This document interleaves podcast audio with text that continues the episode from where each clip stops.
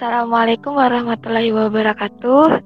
Selamat datang di podcast Nisa, episode yang kedua. e, Kali ini kita akan ngebicarain tentang merawat keikhlasan bareng Kak Nina Altiana. Assalamualaikum warahmatullahi wabarakatuh. Perkenalin, perkenalkan dulu ya. Perkenalkan, nama saya Nina Altiana, biasa dipanggil Nina. e, Tempat tanggal lahir di Pandanjaya lima belas Mei dua ribu. Uh, saat ini saya tinggal di Palima, Kota Baru, Jambi. Uh, dan aktivitas offline-nya adalah kuliah, kerja, dan dakwah.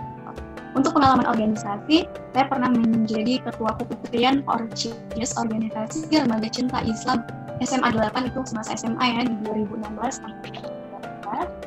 Lalu bendahara OSIS dua ribu enam belas sampai dua ribu tujuh belas, staf bidang bahasa dan sastra OSIS dua ribu tujuh belas sampai dua ribu delapan belas, ketua komunitas berani berhijrah siap berhijab di tahun dua ribu delapan belas, ketua sedekah variatim provinsi Jambi dua ribu sembilan belas sampai dua ribu sepuluh, C O syiar dan keumatan L B K al uswah U I N S T S Jambi dua ribu dua puluh sampai dua ribu dua puluh satu, dan staf B P P F R J Kota Jambi. Serta um, saya juga pernah menjadi ahwat Rohis teraktif di tahun dua ribu tujuh belas, semifinalis sosiopreneur U G M dua ribu delapan belas, Duta Hijab Jambi dua ribu delapan belas, kontributor buku Istiqomah Antil Husnul Khatimah, bahkan alumni B K L. Tuh. Ya. Baik. Okay. Masya Allah. Masya Allah banget ya. uh, Oke okay, Kak Nisa, eh, Oke okay, Kak Nina. Jadi uh, ngomongin tentang merawat keikhlasan, bagi-bagi dong Kak pengalaman Kakak uh, selama belajar ikhlas. Jadi uh, pernah uh, aku kan punya penyakit tipes ya. Kalau tipes itu kan kayak gejala yang sering bisa kambuh gitu kan. Nah, jadi ketika berdakwah itu dakwah itu kan uh, rutin selalu gitu ya, kewajiban kita sebagai seorang muslim, apalagi sebagai seorang aktivis dakwah. Nah, itu pasti banyak sekali kegiatan-kegiatan dakwah yang harus dilakukan. Nah, tapi bagi saya, bagi aku yang um, mudah sakit, bukan mudah sakit sih sebenarnya, nggak mudah sakit, hanya saja karena nggak bisa kelelahan. Kalau tipes itu kan nggak boleh kelelahan ya. Nah, jadi uh, ketika sakit, eh, itu Masya Allah, jiwa untuk ikhlasnya itu benar-benar diuji gitu. Jadi dari sini aku belajar untuk belajar ikhlas, gak ngeluh. Nah, bagaimana caranya? Ya, kita pikir gitu. Aku aku mikir, bisa jadi Allah memberikan aku penyakit ini adalah untuk menghapuskan dosa-dosaku gitu. Jadi untuk apa mengeluh? Kalau mengeluh bisa jadi yang tadinya sebenarnya dapat pahala, jadinya nggak dapat pahala. Yang tadinya sebenarnya harus uh, bisa didapat, bisa dapat ampunan dari dosa-dosa yang pernah aku perbuat, jadinya nggak jadi deh kayak gitu. Jadi uh, dari situ aku belajar untuk ikhlas atas uh, skenario yang telah Allah berikan untukku. Termasuk salah satunya adalah sakit. Gitu. Tapi tetap menjadikan pembelajaran, gitu ya. Ketika kita belajar ikhlas, kita juga harus memberi uh, apa ya harus ini bisa bahaya nih kalau misalnya aku nggak bisa ngatur waktu dengan baik. Jadi aku harus ngatur waktu, waktu di mana aku istirahat, di mana aku uh, uh, apa ya aktivitas di luar rumah. Jadi harus punya manajemen waktu yang baik gitu. Jadi evaluasi setelah kita uh, belajar untuk ikhlas tadi. Nah, eh, Kakak sendiri nih, apa sih yang paling sulit banget dari mengikhlaskan? Yang paling sulit, menurut aku sih ya, paling sulit itu adalah melupakan. Nah, mungkin kita bisa mengikhlaskan, tapi kita nggak bisa melupakan, gitu. Bener nggak sih? Bener nggak, Dian? Bener, Kak. Nah, ya kenapa? Karena mengikhlaskan itu aktivitas hati. Nah, sedangkan melupakan itu aktivitas otak. mengikhlaskan aktivitas hati yang kita rasain, yang bisa kita kendalikan. Tapi kalau melupakan adalah aktivitas otak yang nggak bisa kita kendalikan, nggak bisa kita paksa untuk lupa. Gitu. Jadi kita bakal uh, kalau ingat ya bakal ingat. Tapi ketika kita mengikhlaskan, uh, mengikhlaskannya dengan hati ya, pastinya dengan hati kalau mengikhlaskan ya. Insya Allah kalau kita mengikhlaskannya karena Allah mau kita ingat sampai berpuluh-puluh tahun kemudian pun kita akan tetap tenang. Nah kita apa mengikhlaskannya karena Allah apapun uh, yang tidak sesuai dengan harapan kita. Kita mengikhlaskan Allah, insya Allah akan tidak perlu dilupain. Jadi kita ikhlaskan.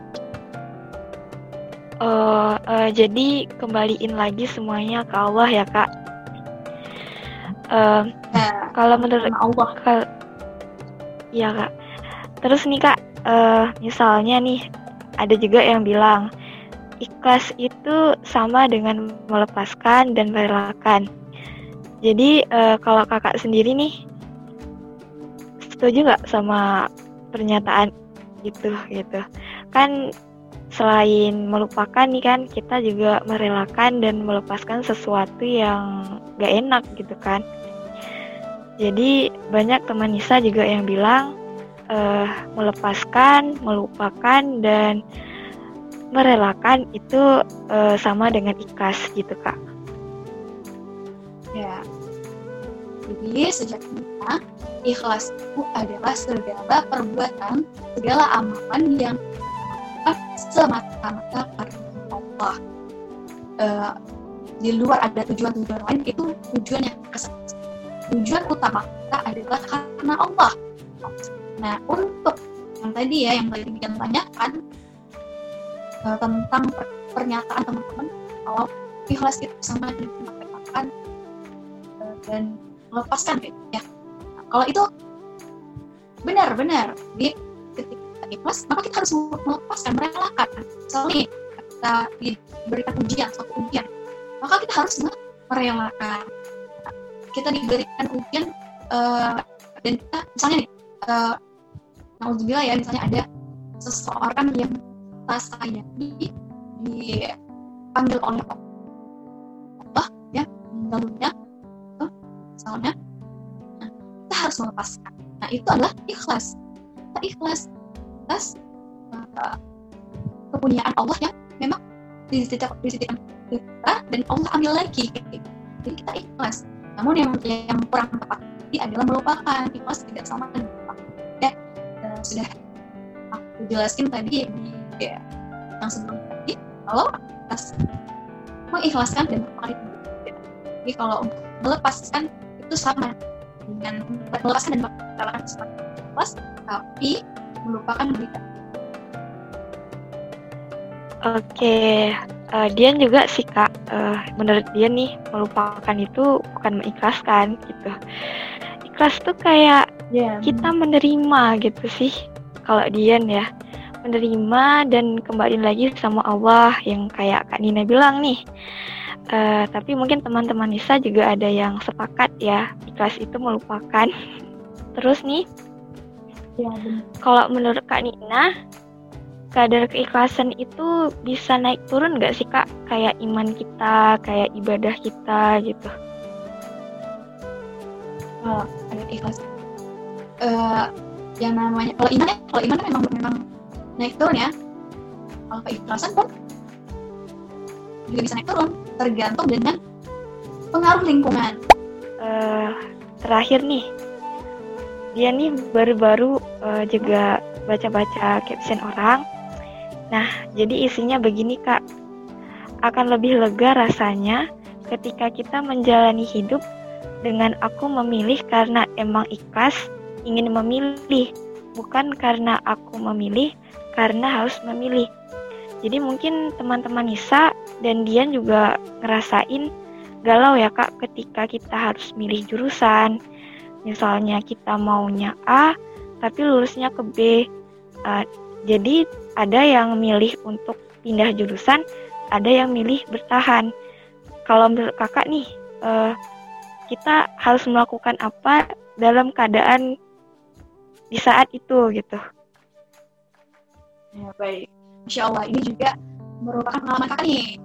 Jadi uh, kakak adalah hmm. mahasiswa U I N ya, atau mahasiswa U I N yang jurusan yang menurut kakak itu awalnya ketika baru masuk kuliah itu nggak terlalu eh, ngerasa ngerasa, wih aku pengen nih masuk jurusan ini, gitu. Karena keren, karena uh, aku pengen menjalani di, di jurusan Islam, aku pengen bertanya, aku yakin aku bisa, aku ingin belajar. Nah, kakak kira waktu itu memang benar-benar pelajaran itu dari nol, gitu ya, dari nol. Tapi ternyata ketika kakak masuk masuk kuliah, uh, ternyata kajiannya itu udah tinggi, itu pelajaran itu udah tinggi. Uh, sekeliling kakak itu semuanya sudah uh, anak-anak pondok semua gitu ya, jadi kakak itu jurusan bahasa Arab. Nah, sekeliling kakak itu sekolah kakak itu pondok, anak pondok semua ya, ada yang anak S M A, dari S M A itu satu dua itu ada yang sudah uh, yang ya, pernah uh, kayak sekolah Islam atau uh, kayak pesantren sebentar dan sebagainya. Jadi benar-benar kakak itu dari nol banget sudah. Kan waktu di kuliah ternyata kajiannya udah tinggi, pembelajarannya udah tinggi, jadi kakak merasa kayak ya Allah apa aku salah jurusan kayak gitu. Jadi uh, dari awal-awal semester itu kakak benar-benar merasa kayak aku salah jurusan banget, aku kakak benar-benar nangis, sering kakak nangis karena merasa nggak bisa nggak bisa. Tapi ternyata ternyata apa? Ternyata kakak bisa melalui itu semua sampai sekarang sudah. Jadi uh, nggak perlu takut, perlu takut. Ketika sudah berada di jurusan ini, insya Allah itu adalah pilihan Allah. Jadi ketika waktu kakak merasa salah jurusan, kak ternyata bisa melewati itu, dan juga kakak diberikan apa? Diberikan teman yang bisa saling support, saling bantu. Terus juga ada yang uh, sukarela untuk membantu juga.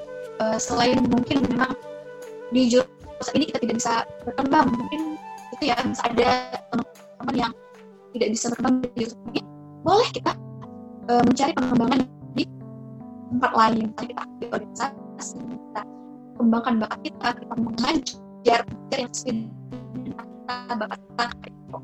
Jadi uh, kita uh, percaya nih, oh ternyata aku nggak salah jurusan ini, Allah sudah nangkapin ini yang terbaik. Oke, okay, uh, makasih Kak Nisa, Kak Nina. Jadi teman-teman uh, untuk untuk kali ini uh, segini dulu ya kita punya obrolan. Jangan lupa klik lagi untuk episode-episode berikutnya. Uh, aku akhiri. Assalamualaikum warahmatullahi wabarakatuh.